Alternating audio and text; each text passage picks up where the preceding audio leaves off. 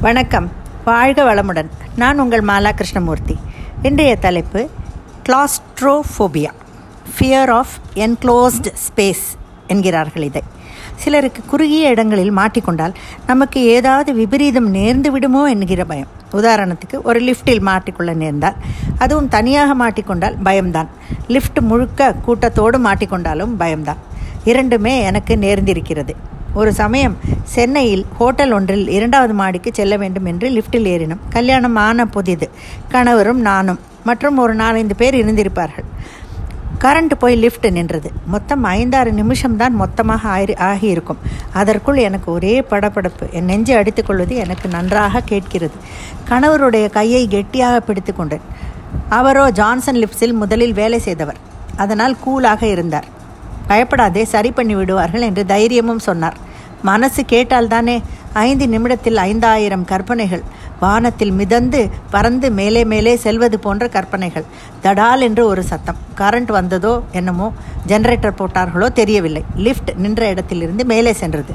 அதற்குள் வியர்த்து வழிந்து கிட்டத்தட்ட மயக்க நிலையில் இருந்தேன் நான். லிஃப்ட் மேலே செல்வது கூட பயமாக இருந்தது. எப்போதுடா லிஃப்ட் நிற்கும்? எப்போ வெளியே ஓடலாம்? என்று சற்று எல்லோரையும் முந்திக் கொண்டு திறக்கும் பக்கம் நின்றேன். திறந்ததுதான் தாமதம். வெளியே ஓடாத குறைதான். என் பாட்டி மூச்சு நின்றால் எல்லாமே போச்சு என்று அடிக்கடி சொல்வார்கள். எனக்கு லிஃப்டில் இருக்கும்போது தேவையில்லாமல் இதெல்லாம் வேறு எண்ணங்கள். இதே போல் மெட்ராஸ் மேனேஜ்மெண்ட் அசோசியேஷனுக்கு தனியாக ஒரு தடவை சென்றிருந்தேன். என் கணவர் அங்கு க்ரோயிங் பிக் என்ற தலைப்பில் சாஃப்ட் ஸ்கில் ப்ரோக்ராம் நடத்தி கொண்டிருந்தார். அப்போது மேனேஜ்மெண்ட் அசோசியேஷனில் கட்டிட வேலை ஏதோ நடந்து கொண்டிருந்தது. என்னை என் கணவர் இரண்டாவது ஃப்ளோருக்கு வர சொல்லியிருந்தார். லிஃப்டில் போகலாமா வேண்டாமா என்று யோசனையோடவே ஏறிய நான். தவறுதலாக ஃபோர்த்து ஃப்ளோர் பட்டனை அமுக்கி இருந்தேன் போலும். லிஃப்ட் படுவேகமாக சென்று தடால் என்ற சத்தத்துடன் மேல் மாடியில் நின்றது. கதவு திறக்கவில்லை. என்னடா இது திரும்ப மாட்டிக்கொண்டு விட்டோமே? நமக்கு பட்டால் கூட புத்தி இல்லையே என்று யோசித்து கொண்டே மறுபடி கீழே போகும் பட்டனை அமுக்க லிஃப்ட் கீழ் நோக்கி சென்றது. நின்றவுடன் வேர்க்க விறுவிறுக்க இரண்டாவது மாடிக்கு ஓடியே சென்றேன். இவரிடம் சொல்ல பயந்து கொண்டு அப்புறம் மெதுவாகத்தான் சொன்னேன். இப்போவும் கூட எனக்கு லிஃப்ட் என்றால் பயம்தாங்க. புது இடங்களுக்கு தனியாக சென்றால் அங்குள்ள வாட்ச்மேனை துணைக்கு கூப்பிட்டு கொண்டு தான் லிஃப்ட்டில் ஏறுவேன். மூன்றாவது மாடி என்றால் லிஃப்ட் தேவையில்லை. நடராஜா தான். நடந்தே போய்விடுவேன். சிங்கப்பூரில் பிள்ளை இருப்பது பதினாலாவது மாடி. ஏறுவது மிகவும் கடினம். ஆனால் அங்கு பயம் சற்று குறைவு. சிசிடிவி கேமரா மூலம் நம்மை கவனித்து கொண்டே இருப்பதாலும் அதனுள் இருக்கும் மைக்ரோஃபோன் மூலம் நாம் இன்ன லிஃப்ட்டில் மாட்டிக்கொண்டிருக்கிறோம் என்று தகவல் தெரிவிக்கலாம். முக்கால்வாசி நைன்டி எயிட் பர்சன்ட் பிரச்சனைகள் வருவதில்லை. ஆனால் கரண்ட்டும் போவதில்லை. ஆனால் என் அதிர்ஷ்டம் பாருங்க. பேத்தியோடு கீழே இருக்கும் கடையில் ஏதோ சாமான் வாங்கி கொண்டு வருகிறோம். ஏறி பதினாலாவது நம்பரை ப்ரெஸ் பண்ணிவிட்டு நின்றிருந்தோம்.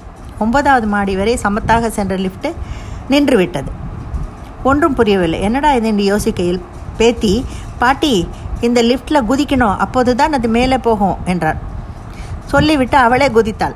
லிஃப்ட் மேலே போக ஆரம்பித்தது. கூட இருந்தவர்கள் பேத்தியை தட்டி கொடுத்து தேங்க்யூ சொல்லிவிட்டு சென்றார்கள். சிங்கப்பூரில் யூனிவர்சல் ஸ்டூடியோ கதையை சொல்கிறேன் கேளுங்க. அங்கே ஒரு ஷோ அதன் பெயர் ரிவெஞ்ச் ஆஃப் மம்மிஸ் அதில் நம்மை இறந்து போனவர்கள் உலகத்துக்கு கூட்டி போவது போன்ற ஒரு ஷோ. கோலுப்படி போன்ற சீட் அமைப்பு. உட்கார வைத்து நன்றாக பெல்ட் போட்டு கட்டி விடுகிறார்கள். வயது உயரம் இவரை பார்த்து தான் டிக்கெட் தருகிறார்கள். பயப்பட வேண்டாம் எல்லாம் பொம்மைகள் தான் என்று அனௌன்ஸ்மெண்ட் பேர் உள்ளே போனவுடன் ஒரே இருட்டு.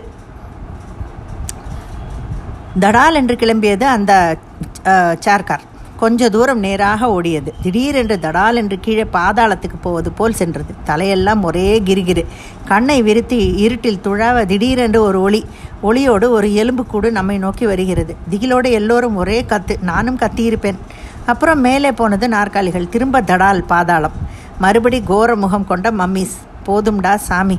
காசை கொடுத்து பயத்தை வாங்குவது இதுதான் போலும் என்று நினைத்தேன். இரவெல்லாம் மம்மிஸ் வந்து கனவிலும் ஆட பேரப்பிள்ளைகள் என் பயத்தை மேலும் கிளப்பிவிட்டு வேடிக்கை பார்த்ததுகள். சிலருக்கு இந்த டனல் ரொம்ப நீளமாக இருந்தால் அதனுள் போக பயமாக இருக்கும். சுரங்கம் கூட பல பேருக்கு பயம்தாங்க. என்னதான் மாடர்னைஸ் பண்ணியிருந்தாலும் இயற்கையின் முன் எல்லாம் தோற்றுத்தான் போகிறது. சுரங்கப்பாதையில் வெள்ளம் புகுந்து ஏதோ சின்ன பாறை மேல் இரண்டு மூன்று நாட்கள் இருந்தவர்களை காப்பாற்றிய சம்பவம் பேப்பர்களில் வந்தது. கொஞ்சம் நம்மை அந்த இடத்தில் இருத்தி பார்த்தாலே அந்த ஃபோபியா வந்துவிடும். எனக்கு இந்த கோவில் கூட்டம் கூட ஒரு ஃபோபியா உண்டு பண்ணுங்க. சின்ன கர்ப்ப கிரகத்துக்குள் சாமி பார்க்கும் வேகத்தில் பல மணி நேரம் பொறுமையாக காத்திருந்தவர்கள். அங்கு கிட்டே போனவுடன் முண்டி எடுத்துக்கொண்டு முன்னேறுவது எவ்வளவு பெரிய பயம். வயதானவர்கள் கால் கை சரியில்லாதவர்கள் கர்ப்பிணிகள் கை குழந்தை வைத்திருப்பவர்கள் பாடு திண்டாட்டம்தான் அதே போல் சில கடைகளில் இந்த தள்ளுபடி போட்டால் ஒரு தள்ளுமுள்ளு நடக்கும் பாருங்க. நினைத்தாலே எனக்கு ஃபோபியா வந்துவிடும். மனதில் கட்டுப்பாடு வேண்டும். ஒழுங்கை கடைபிடிக்க வேண்டும். முக்கியமாக மனிதாபிமானம் வேண்டுங்க. இந்த ஃபோபியாவுக்கு ஒரு குரல் ஒன்று கண்டுபிடிச்சேன். அதை சொல்கிறேன் கேளுங்க. கூடி வாழ்ந்தால் கோடி நன்மை. நெருக்கி அடித்தால் கூடும் தீமை. நன்றி வணக்கம்.